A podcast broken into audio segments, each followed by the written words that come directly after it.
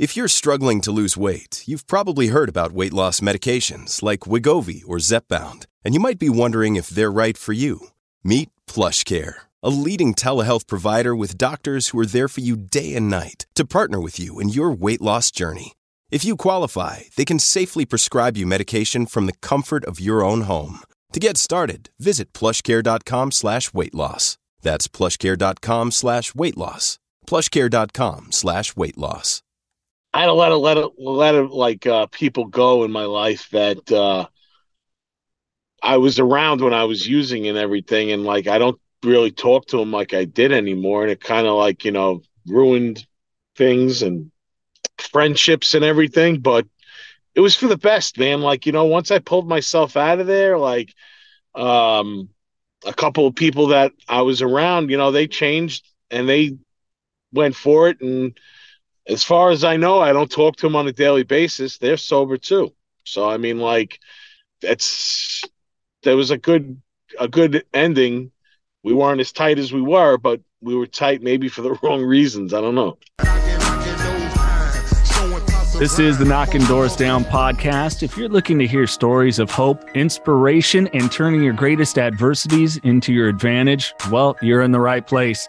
I'm your host, Jason LaChance, and through my addiction recovery and struggles with anxiety and depression, I dug into my passion of speaking with people who have transformed their lives. And my guest, Nick Graystone, Nick is the lead singer and bassist for the heavy metal band Demon Scar. Much like many other people over the last couple of decades, Nick became addicted to opioids. We talk about the depths that he went to within his addiction, the things that pulled him out of it, including the love of his young daughter, and how Nick is finally sharing his story to inspire others and let them know they're not alone in their fight against addiction.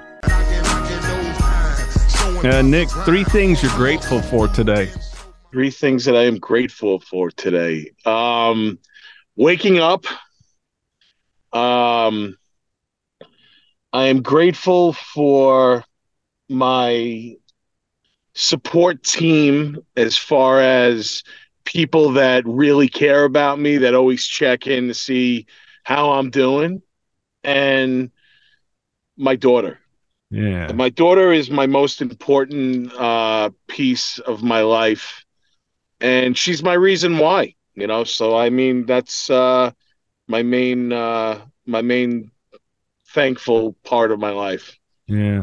Well, and I don't know about you. Some people, you know, they'll be like, hey, it solely has to be for you and about you. And I don't agree with that because I'm the same. My sobriety and wanting to do that was I wanted to be a present father for my kids dude, it's really she uh she was born 2014, the end of uh 2014, December, and um my sobriety date is May 15th, 2015. So she once she was born, the game changed, man. Uh I didn't want to be one of those uh absentee parents because I was mixed up in my own world and everything. And I just didn't want to, you know, cut my life short and mess her up for life. Because I, I know a lot of kids could uh, blame themselves or, you know, it messes them up from day one, dude. Once they have like a, uh, a parent that is dependent on something and they, they end up losing the battle. So, you know, at the time I was married too when I decided to do this. And, you know, my my ex, um, she was very supportive of me with my sobriety too. So I owe a lot to her. She stuck by me through the whole thing. Now, be that being said, my ex is my ex, though. You know, years later we separated, but you know, it wasn't. uh She didn't stick. She didn't bail when I really needed her around. Yeah so yeah, like I said, May fifteenth, two thousand fifteen. I'm uh, I'm actually coming up on that anniversary. I'm eight years uh, opioid and narcotic free. I love it, man. That's awesome. Yeah, thank you. And yeah, I, I can relate a lot to what you're saying because I grew up in a home of addiction, and and and it's funny because I consciously up until you know I don't know when it when it really started taking off, but you know, like as a teenager, avoided parties, didn't go, didn't use, you know, it was never a thing until I hit my twenties, and so it was kind of oh, I'm repeating this shit. I don't want to repeat it, but I can be the one that breaks it. Yeah, no, I uh I never had a um an addictive personality, dude. I, you know, I ripped butts. I smoked them for years, and I just quit cold turkey. I was fine with that. You know, I would drink socially, uh, not in control when I would drink because I would swing for the fences always. But I was never, I would never label myself like an alcoholic. Uh, you know, I smoked weed. I was a very experimental person. I probably tried every drug under the sun, and it wasn't until um, five years before I became clean, um, I had broke my ankle. Oh. Uh, and I got hooked on uh, I got hooked on pills, you know, and it was so easy to get these pills that it was just like I'd go in every month. I'd tell my doctor I need a refill. He would never question it. And then I was in like a network where we all had pills. We all had like a uh, connection. But then it got so crazy where I would blow through my uh, my prescription in a week, and that was supposed to last me a month. You know, and then I would have to buy st- off the street, off of people. And it became so easy to get it, and that's why we're in this. And it's still what well, that's why we're in this position right now. I feel like the opioid crisis right now is one of the main problems that's going on. Yeah. You know, it's it's insane. Chemical dependency and all that stuff. Like I didn't think it was going to get me. You know, I'm a I, I'm a musician and I I I've worshipped these guys that were total drug addicts and I saw their stories and that still didn't drill enough into me where I should have been like, hey, you know what? Things really didn't work out for them when they were doing dope. So why should I do this? And that should have been like a lesson right there for me that I shouldn't have. But it just they, you know, I got the the claws was sunk into me so hard, and uh, it was bad. You know, once I was uh, in my prime when I was using, I was probably up to about twenty five pills a day, wow. snorting. I was snorting them. You know, and I, I wasn't even like it was insane as soon as I wake up in the morning, I chop one up and then repeat all day, multiple times an hour, like up to a point where I said 25 a day. That's like I was doing 10, uh, 10 milligram Percocets. Sometimes that wasn't even enough. I would go outside the box and do like 40, uh, 40 Roxy's, Oxycontin, whatever I can get my hands on. Didn't matter. Yeah. And yeah, it, it, I'm lucky to be alive. I know that. Oh, yeah, absolutely. And it, it, it's funny when you're sitting there talking about that. We, you know, we both love a lot of the similar music and bands, and and you're right, we did see it, and it was a good cautionary tale. But there's, I mean, this shit, like you're saying, uh, the what we're seeing with opioid right now, and we saw definitely, you know, was it early 2000s and so on. I, I mean, it's it's it's unreal. It just it hijacks every part of the brain. Your reward system is totally screwed up, and you know it it it becomes your primary occupation. I mean, and I've seen it with the opioids is the only thing when I talk to some people that they're like, yeah, I didn't have an addictive personality, got an injury, much like yourself, and they were off to the races dude and it, it, well, i was a functioning addict so no one knew what was up. Maybe my inner circle knew but like you know my uh my parents had no idea. My my ex-wife well my i gotta bring it back because i was with my ex-girlfriend at the time and she wasn't street smart so she could never pick up on it so i could hide it from her well. But when i got back with you know when i got with my uh my girl, like my ex wife at the time, you know, we right off the bat, I told her I had a problem because I knew she knew what was going to be going on because there was no way I was going to hide it from her. She was very like into body language and just how you were, and she could she could tell she would you know I wouldn't have lasted a day with her without her knowing. You know, mm. so I was very honest with her from day one, but then I got dishonest because I, as far as she knew, I was like trying to uh, stay sober, but um, she went through a very bad delivery in pregnancy uh, where she almost died. And that's when I relapsed. And that last six months was terrible because you can, you'll definitely know about this because once you stop, your addiction doesn't. It's in a dark corner and it's working out like like Clubber Lang in Rocky Three. It's hard. Mm. It's going nuts, and it's working itself up. And that's why most people OD when they start using again because they think, oh, you know, I could get back to exactly where I was, but you know, they swing for the fences, and it all takes that one time where they take too much, and that's it. You know, case closed.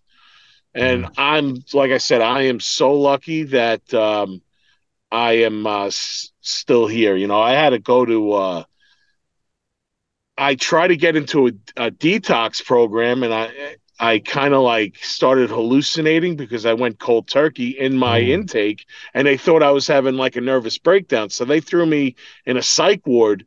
So I'm in a psych ward now with a drug uh, dependency.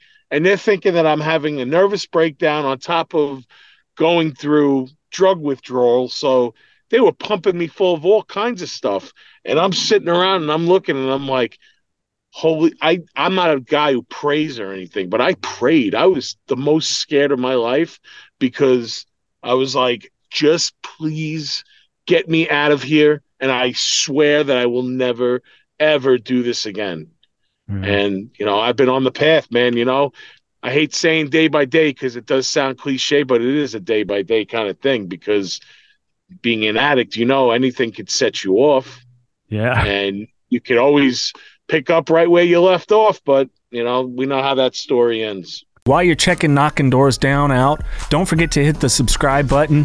And if you get a lot out of this podcast, share with a friend. And don't forget the archive of interviews we have Bam Margera, Brandon Novak, Kat Von D, Charlie Sheen, Edward Furlong, Kelly Osbourne. The list goes on and on of amazing guests that have been on the podcast, sharing how they have found purposeful lives. Speaking of purpose, how about a lifestyle brand with purpose? 5150 LTM. That's right. Not only is it a lifestyle brand that can fit whatever it is you're trying to achieve in life, but they give back to the community. And you, the listener of Knocking Doors Down, get 20% off every time you shop at 5150 LTM. All you have to do is use the code KDD20 at checkout and get 20% off. And how does 5150 give back to the community? Portions of the sales benefit the Carlos Vieira Foundation. Their three amazing programs the Race to End the Stigma, the Race for Autism, and the Race to Be Drug Free. More on the Carlos Vieira Foundation, go to carlosvieirafoundation.org. Oh, yeah, and and I think it's the the when I talk to a lot of newcomers, Nick, that I try to express to them that clarity you will get that uh, you know that restored to sanity, that promise that we get, you know, for twelve steppers, we'll know that you know a promise of being restored to sanity, and it and it is. There's so many situations that are going to come up for us in life that maybe before triggered us or you know led us to the screw it why am i doing this? Or negative self-talk and so on. But there, we get to a point where we start to play it out pretty quickly you know? Um and it sounds like you you've been there you've got more time under your belt than me but it's a wonderful place to be where i'm like uh, you know i can have the uh, the alcoholic addict thought just not the action.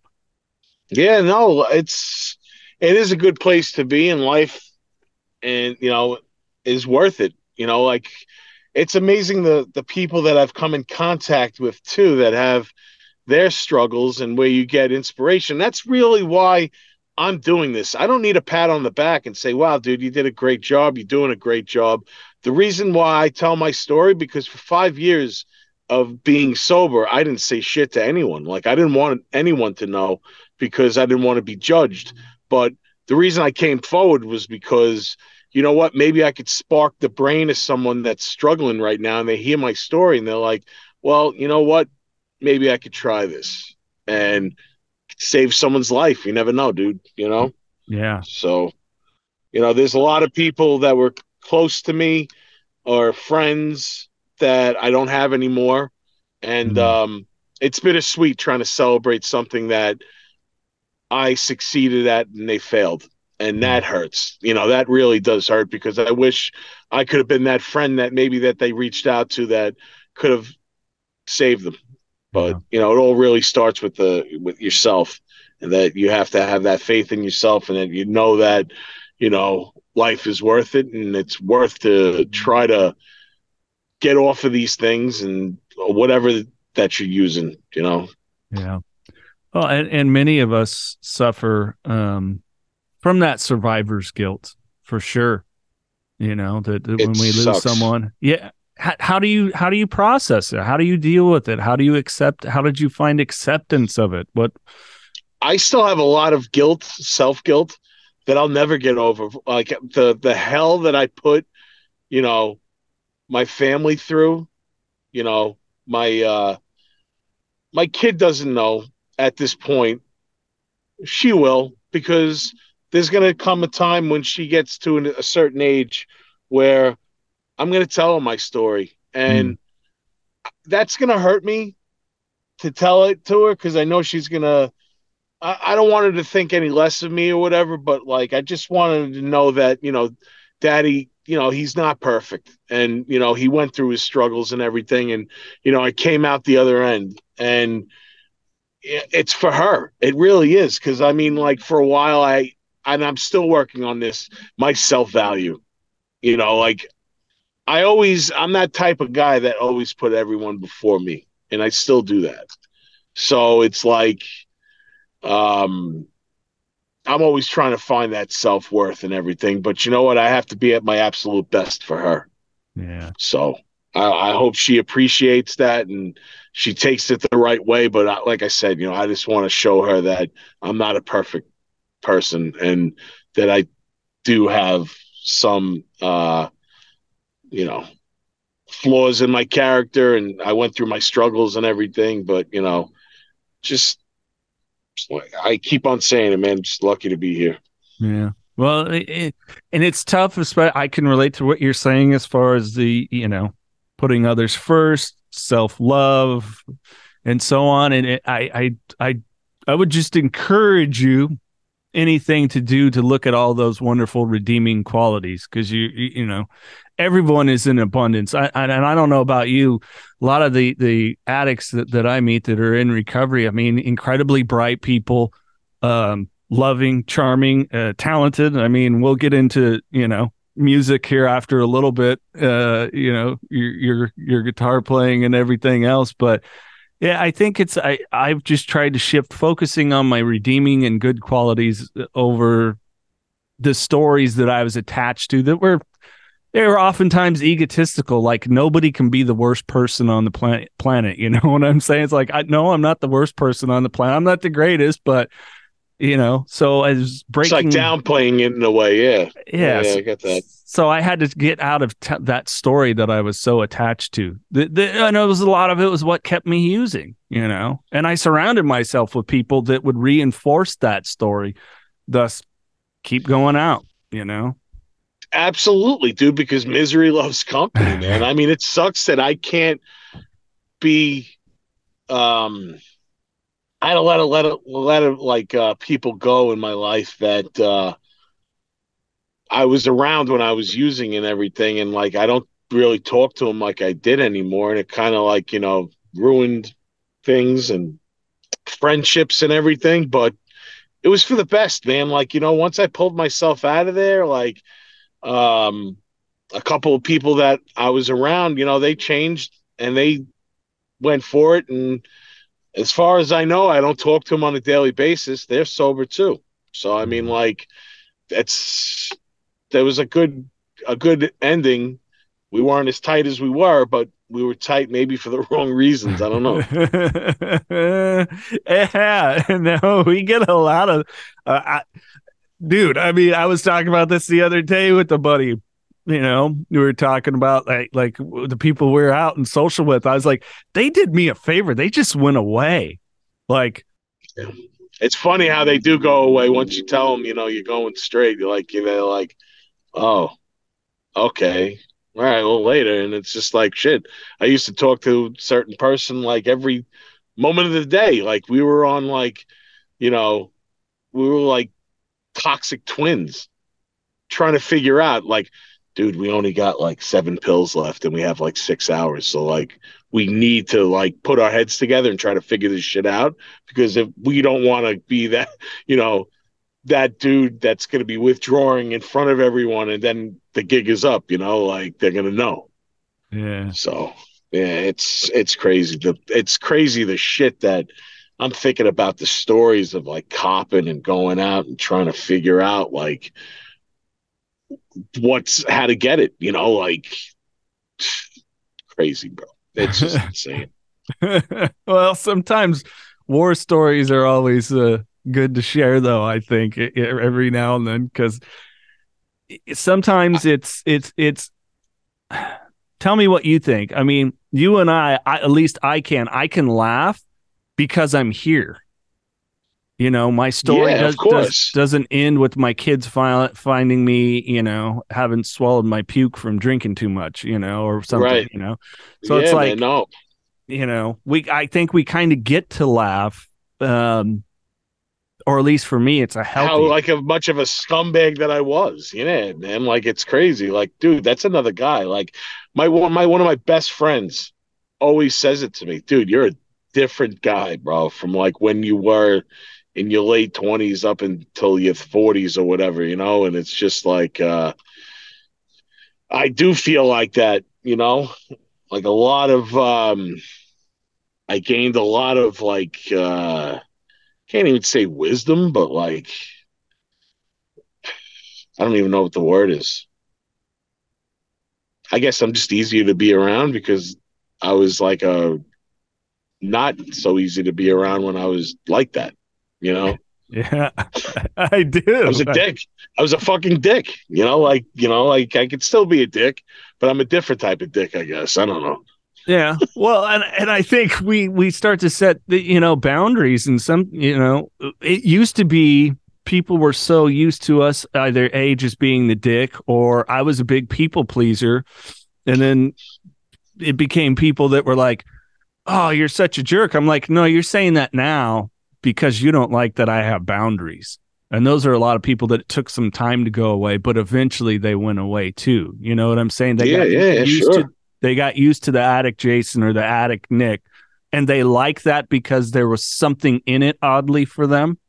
And once you kind of you start to change and they can't dick with you anymore, you know some of those people go away because that dynamic is is destroyed. And that's all it was for both of you. It was using each other in one way shape or form. Sure. Absolutely man. But all right you're laughing. So now you gotta tell share the thought. So no i'm just thinking of like when i said like the shit that i've done like just just one time like i'm not gonna say a name or who it is but it's someone that was close to me uh, went through a procedure and I had to pick up their medication and it was painkillers and I was in the height of the shit.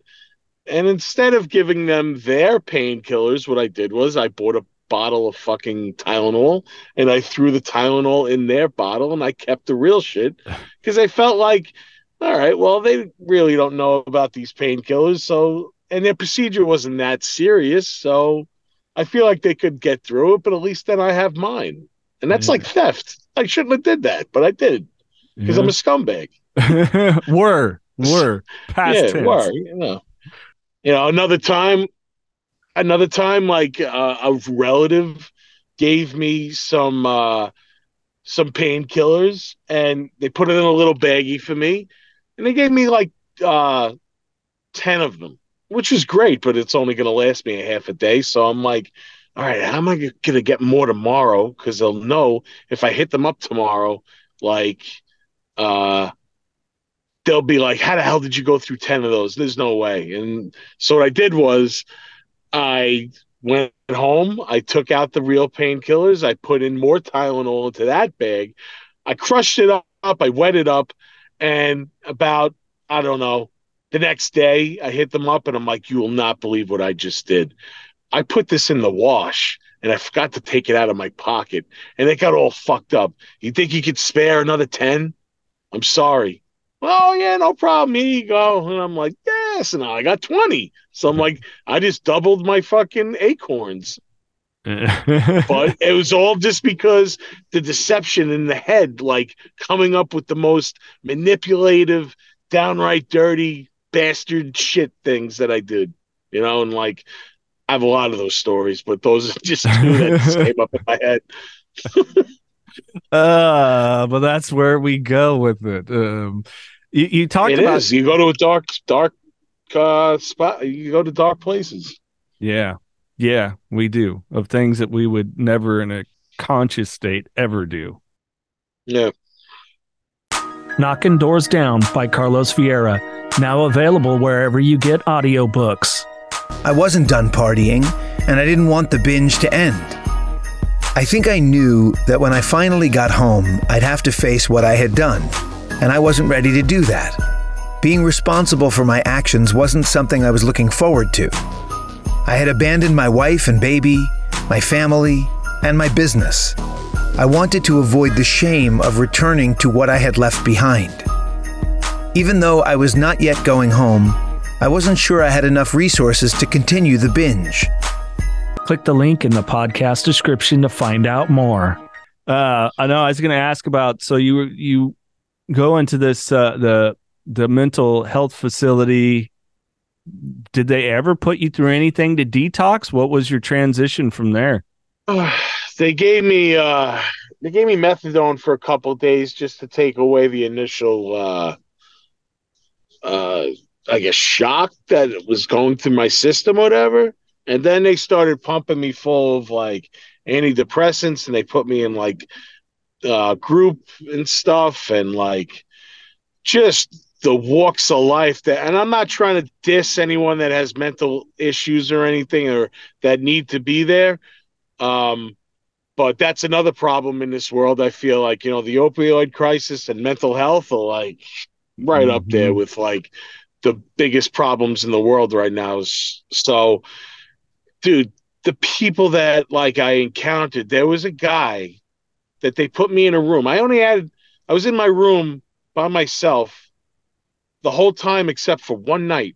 And the one night that they put me in a room with this guy, this little redheaded guy. And people that were during the day, they're like, oh, you're bunking with that guy. I even forget his name. I don't even remember.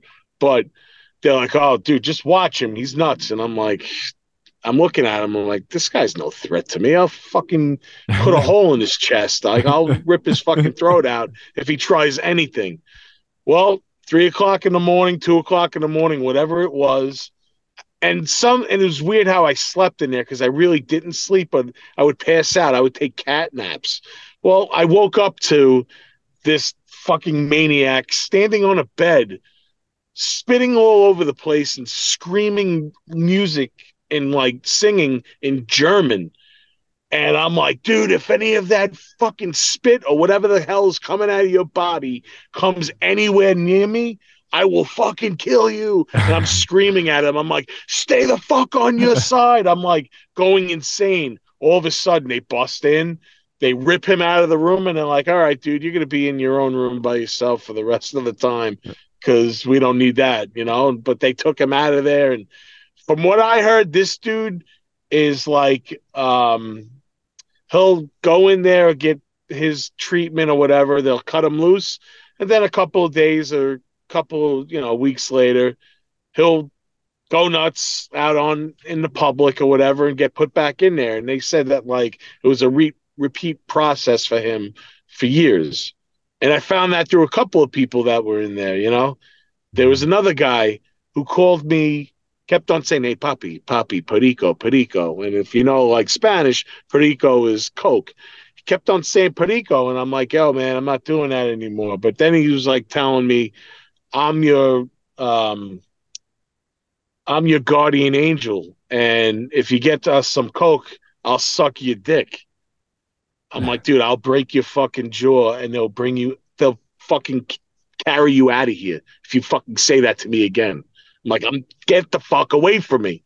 And that was another guy that they carried out because like they put him in the rubber room, and then once he was in the rubber room, he shit himself all over the place and started putting shit all over the walls. So I saw him get carried out one day. He wasn't dead. They just had to sedate him really good, and I guess they put him in a dark hole and somewhere in that hospital because mm. I never saw him again. But I guess that was a good thing because it kind of saved his life. Yeah. Because yeah, at that point, I you know seeing shit like that, and I was in there for twenty days, so like just seeing all that stuff and like it permanently fucking scarred me. Like I will never put myself in that situation ever again. Sure. Like I was getting, I I still think about it. Like you know, like talking nonchalantly about it, but that's like some some fucking trauma that I went through. Then I put myself there, and all I could blame is myself. Yeah. You know.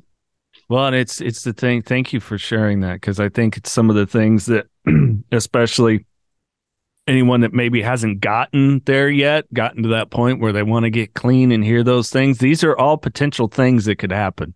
These are all potential Absolutely. routes you can go down. And and you know, normally we just see those kind of things in a movie or a TV show or something it's real. It happens. And you're one of those people that did experience that kind of stuff, and let alone the sadness that those are human beings and that's that's how their mind is. That's where they've gone. And it's it's heartbreaking, man. It's heartbreaking. It sucks, man. I mean, you know, I was on the defensive because obviously, you know, I didn't want my dick sucked by some random dude like because of cocaine or you know, getting spit on by some little leprechaun guy dancing on the bed. But like those guys are characters that were placed there for a reason. I feel like, you know, all right. I uh, always with even beyond this, people always say, dude, you got some kind of like lucky horseshoe, like somewhere jammed up your ass somewhere because you get yourself into the craziest situations, but you always come out unscathed. You might have some mental uh, scarring from it or whatever, which is still, you know, still a lot, but you still can walk away and tell the tale. And it's just, I, I, I, it's still unbelievable that I was in that predicament, you know, and uh, yeah, and that's why, like, I don't share those stories with everyone, but like I said, you know, the reason I came on this podcast was to tell my story and hopefully, like I said, you know, it gives some kind of uh, a warning, a threat, or some kind of like message to someone that, hey, you know, maybe what I'm doing right now isn't the right thing, and maybe I should consider turning it around because it's never too late. Yeah. It's too late when they carry you out of there and you're not here anymore and game over. Yeah. Because then that's when the real pain and suffering starts because you know you're gone. You may be at peace, but there's people that give a shit about you, you know, and like life really is worth it. And especially, you know, like like I said, man, my reason why is my kid, you know, like I am blessed every time I get to see her and, you know, live through her eyes and let her, you know, do her thing. And it's not about me anymore. It's about her. Yeah. So, yeah. It's important yeah. to get out of our own way, and that's tough to do, man. Uh, it really is, especially like when you know you put yourself into that. It's definitely tough to get out of your own way. Uh, uh, I gotta ask, uh, what was uh, what was Little Nick like, man? What was growing up? What were you into? I gotta, you know, I'm interested in, into how you really got into music and everything else, but I just want to know childhood for you. Oh, I was a straight up devil, man. Like, you know, I was a wild fucking kid. Like, I did crazy shit. And again, the horseshoe or the guardian angel, whoever looked over me, got me to this point right now to talk to you. But um, how I got into music and movies is from the same source. It's my older brother, Matt. He, uh, he showed me Texas Chainsaw Massacre and Motley Crue, not simultaneously, but around the same time when I was about seven. And that changed the scope of my life. because that is my life now. Like, um, uh, I'm a musician. I'm not a full time musician, but I, you know, I play in a band, Demon Scar, and uh, we've been together uh, since 2017. But prior to that, we were under a different name. And that's another key person in my life is my guitarist. He happens to be my best friend too. Uh, and he's not only that, he's also my wrangler and my editor and all that combined, man. Like he has my back from day one. And uh, you know, just being a musician, I'm able to get all this shit out that I have in me, and like that's my outlet. I I've been away from music. I was away from music for two years of my whole uh, out of the last 25, and that's mm-hmm. when my kid was born. And another time, my ex-wife was like, "Dude, I need you to play because you're not yourself anymore. You got to like, you know, get back to doing what you love and everything." And that's where I'm at now, man. You know, we're doing great. We're uh, we released a couple of albums. We're playing Milwaukee Metal Fest coming up, and at the end of May with uh, a lot of bands that I grew up listening to, like Anthrax and Suicidal Tendencies, and uh, Biohazard and Lamb of God. You know, so that's cool. And nice. I got to play the Whisky a Go Go in, in December, which was always a lifelong dream. And now on the horror front, um, I'm actually in a movie that is being edited right now uh, called The Forest Hills. And um, that movie stars Shelley Duvall.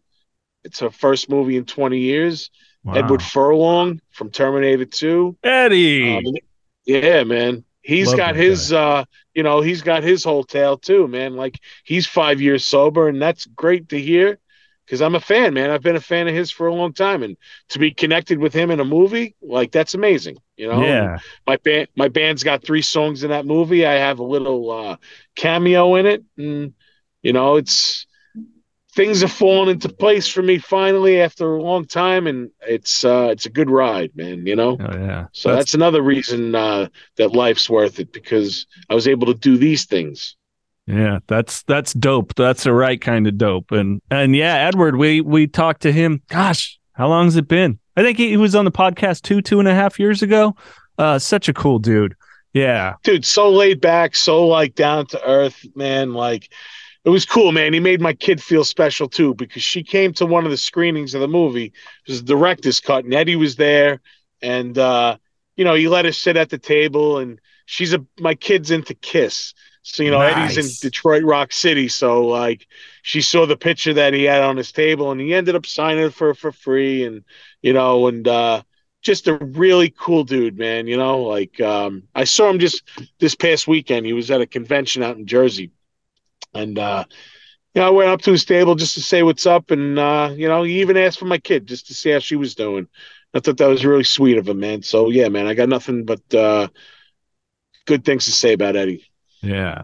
And, and and it is just another one of those continual examples of man how life turns around uh, when you get clean. It just can. When you do the work, you got to do some work. Yeah, it's not handed to you, man. You know, it is definitely work. You know, there's one guy also too that was very inspiring to me that I met.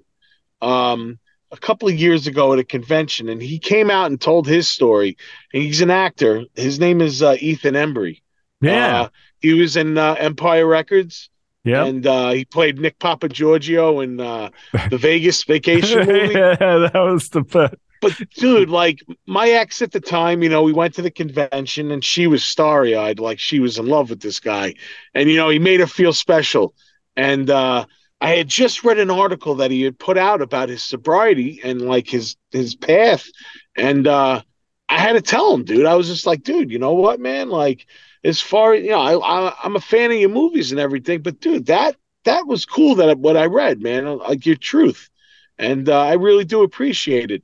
And I told him at that point, you know, I was like maybe like uh, two years sober and uh, two or three years sober and he took a look at my kid and he took a look at my ex and he just you know he hugged me and he was just like dude life's worth it man and I that always sticks in my head when when I hear that you know and I said it man life is worth it and he put it into perspective for me. So that was definitely a uh, a cool encounter, you know.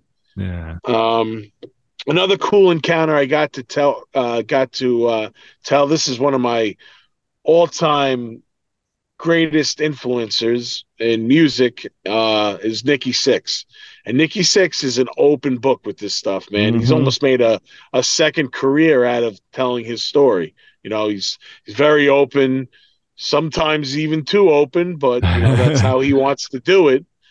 And he should have been my biggest example of why not to do drugs. Same. But right? Like so I got to uh, meet him. I met him over the years, but I got to see meet him again a couple of months ago, and I got to tell him about me playing the whiskey and how that was always a lifelong dream. But that weekend was not my biggest victory playing the whiskey.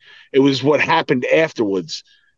After we played the gig, we're hanging out at the Rainbow, and I'm sitting there. I'm having a good time, having a couple of drinks all of a sudden, like I'm talking to somebody and they put a key with some coke on it in front of me and just totally cool, played it cool. I was just like, look, man, I appreciate it, but uh thank you, but no thank you. I'm uh I'm almost eight years sober. And I just felt so good to say no because I'm at the fucking whiskey go go. I'm at the rainbow. I'm on the Sunset Strip. Like this to me is the top of like where I've always wanted to be.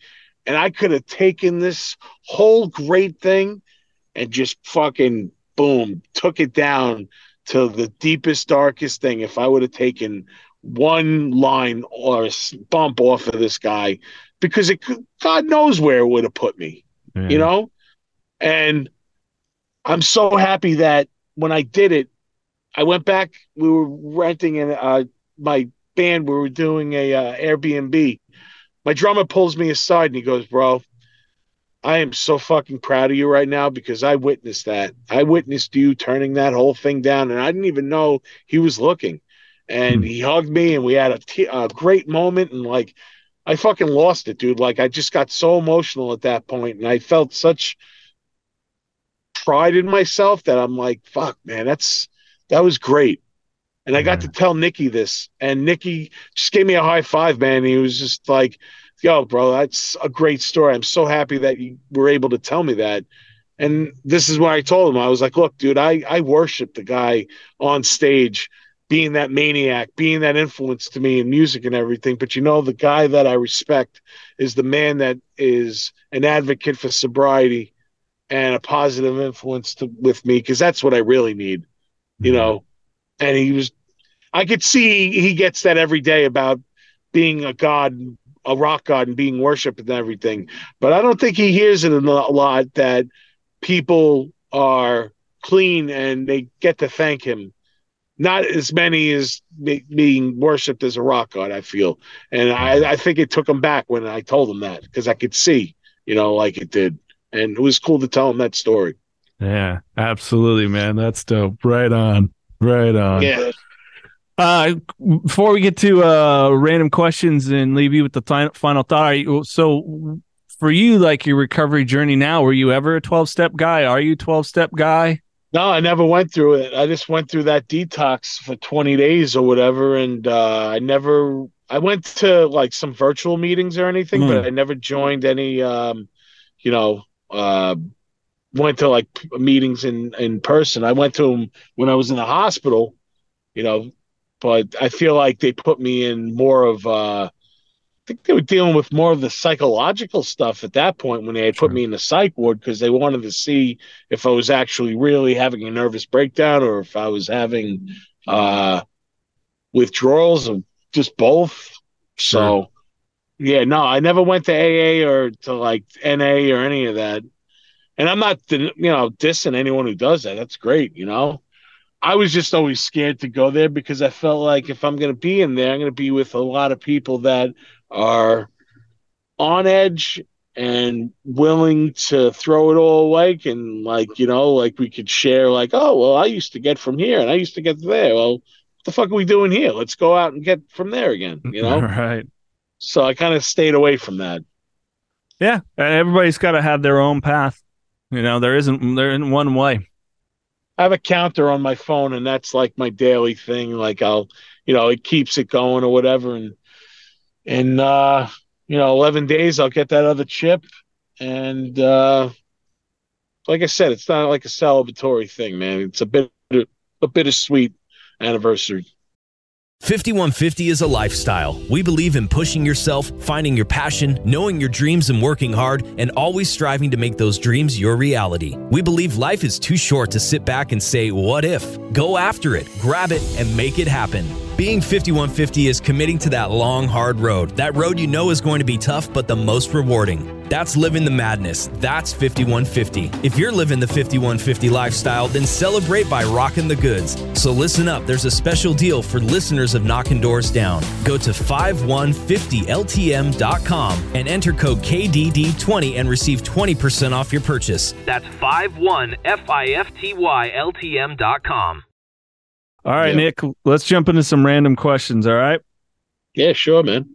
All right. Uh, since you brought up, you brought up Motley Crue being a thing. Uh, favorite Motley Crue album and song? Too Fast for Love and On with the Show. Right on. I got it. Uh, yeah, there it is. My first tattoo. I don't know if you can oh, see you got it, the Theater of Pain? I got the Theater of Pain thing, but also underneath it, I got uh, OWTS, On with the Show. So you got your happy times and your sad times, but regardless, you just go on with the show. That's why I put that on there. Classic stuff. Um, if you could uh, perform with one band, maybe like jump on stage, play a song, uh, what band would it be? Definitely Motley Crue, man. Still the Crue. I would love it. Yeah, dude. I mean, I would love that.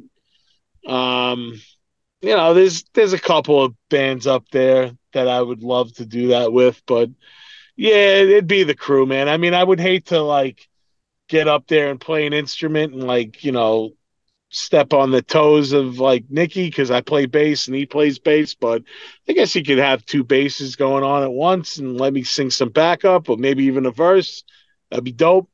I would yeah. love that. Yeah. Absolutely. Hey, a Spinal Tap can have like 25 bass players on stage at one time. You can have two, man. It, it'll work. Yeah, absolutely. Work. absolutely. uh, if you could have one superpower, what would it be? One superpower. Oh, man. I guess uh, to go back in time and, and find out some truths to some conspiracies that are unsolved. so is that a, is that a thing? Sure. Why not? Yeah. Make it a thing. Uh, yeah, like yeah, what what conspiracies? Any offhand?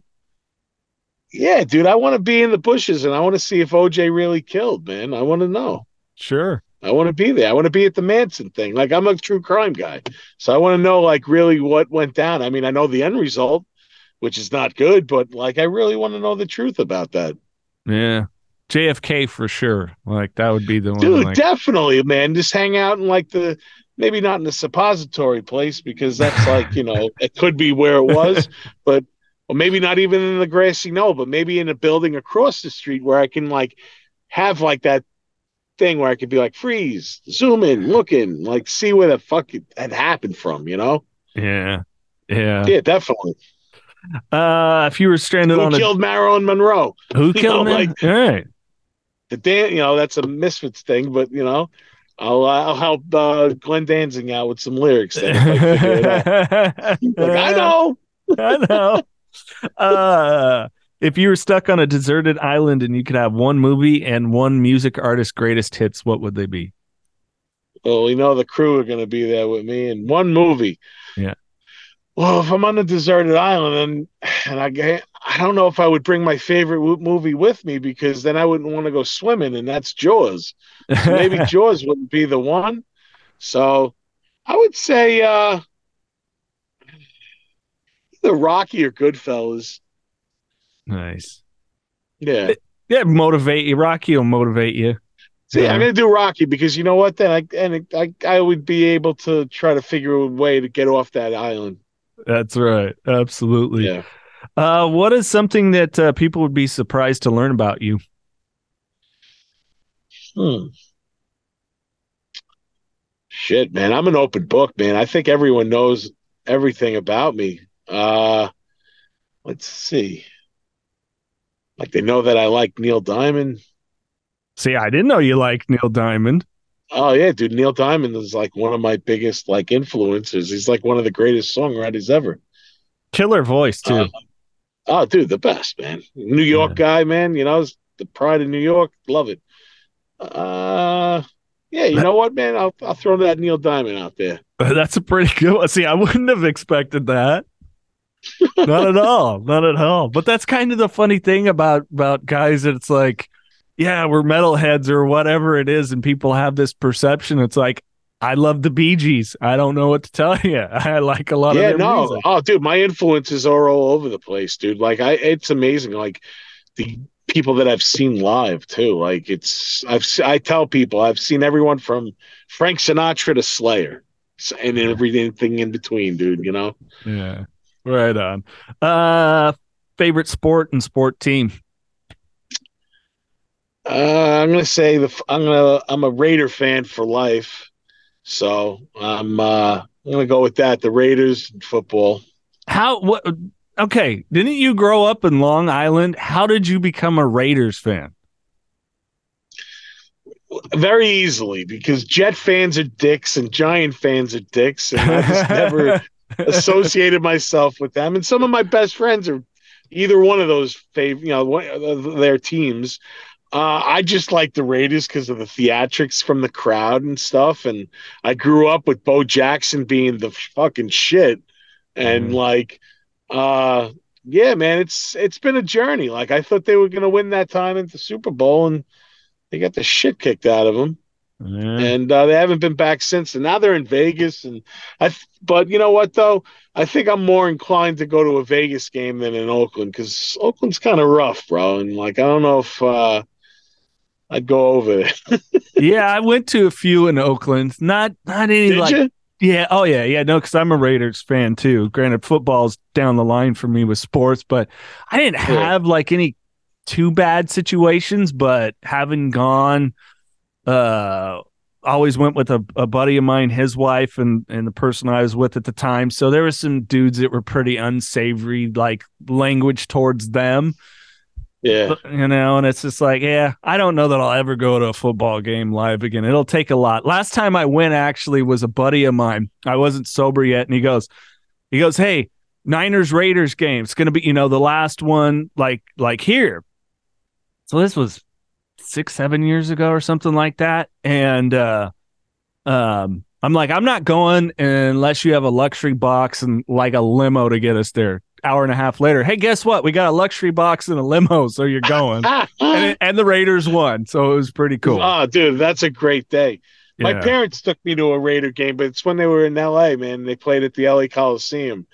That was something, bro. Like, um, I had a great day. Like Tim Brown returned a touchdown and they won. They beat the Seahawks. It was a nice divisional thing, but like it was cool, bro. Like going to that. I know my my dad was always like uh you know, not nervous, but like he didn't want to take, you know, his kid up into the heart of LA to a game, but like whatever, man. He was a loving father, so he ended up taking me. But I remember just going in there, just walk into the stadium, don't look around, you know, like but we come from New York, it's the same shit. It's just a different coast, man. yeah, because New York is so much better, right? Right, exactly. That uh, you know, it's all good. uh, if people want to find out more about the uh, your band that you're working with now, how can they do so? Uh, Demon Scar. We're all over the place. We're on uh, Bandcamp, Spotify, Instagram. Uh, Demon Scar Band on Instagram. Demon Scar NYC on uh, Twitter, and I believe that's also for Facebook.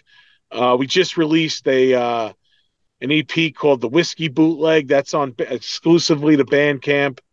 Uh, you can check that out. Uh, we're playing the Milwaukee Metal Fest for anyone that's in Minnesota.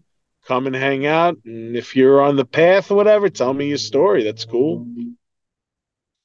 And the Forest Hills, this movie's, uh, oh, you know, yeah, it's yeah. coming out. Check that out on my IMDb. Nick Graystone, I'm on there.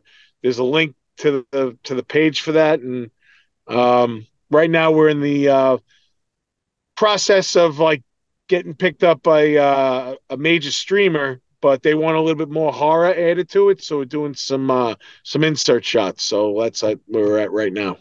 Wow. Right. Normally you don't hear that. No, give us more. give us more of that that shit.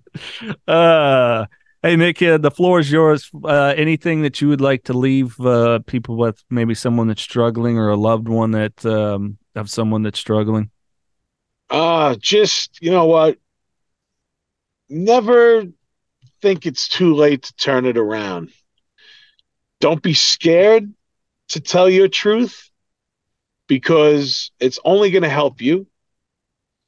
Um, if you're watching this right now and you have nobody, I'm a very approachable person. DM me. I'll talk to you. You know, I have a lot of people that I could put you in contact with that could help you.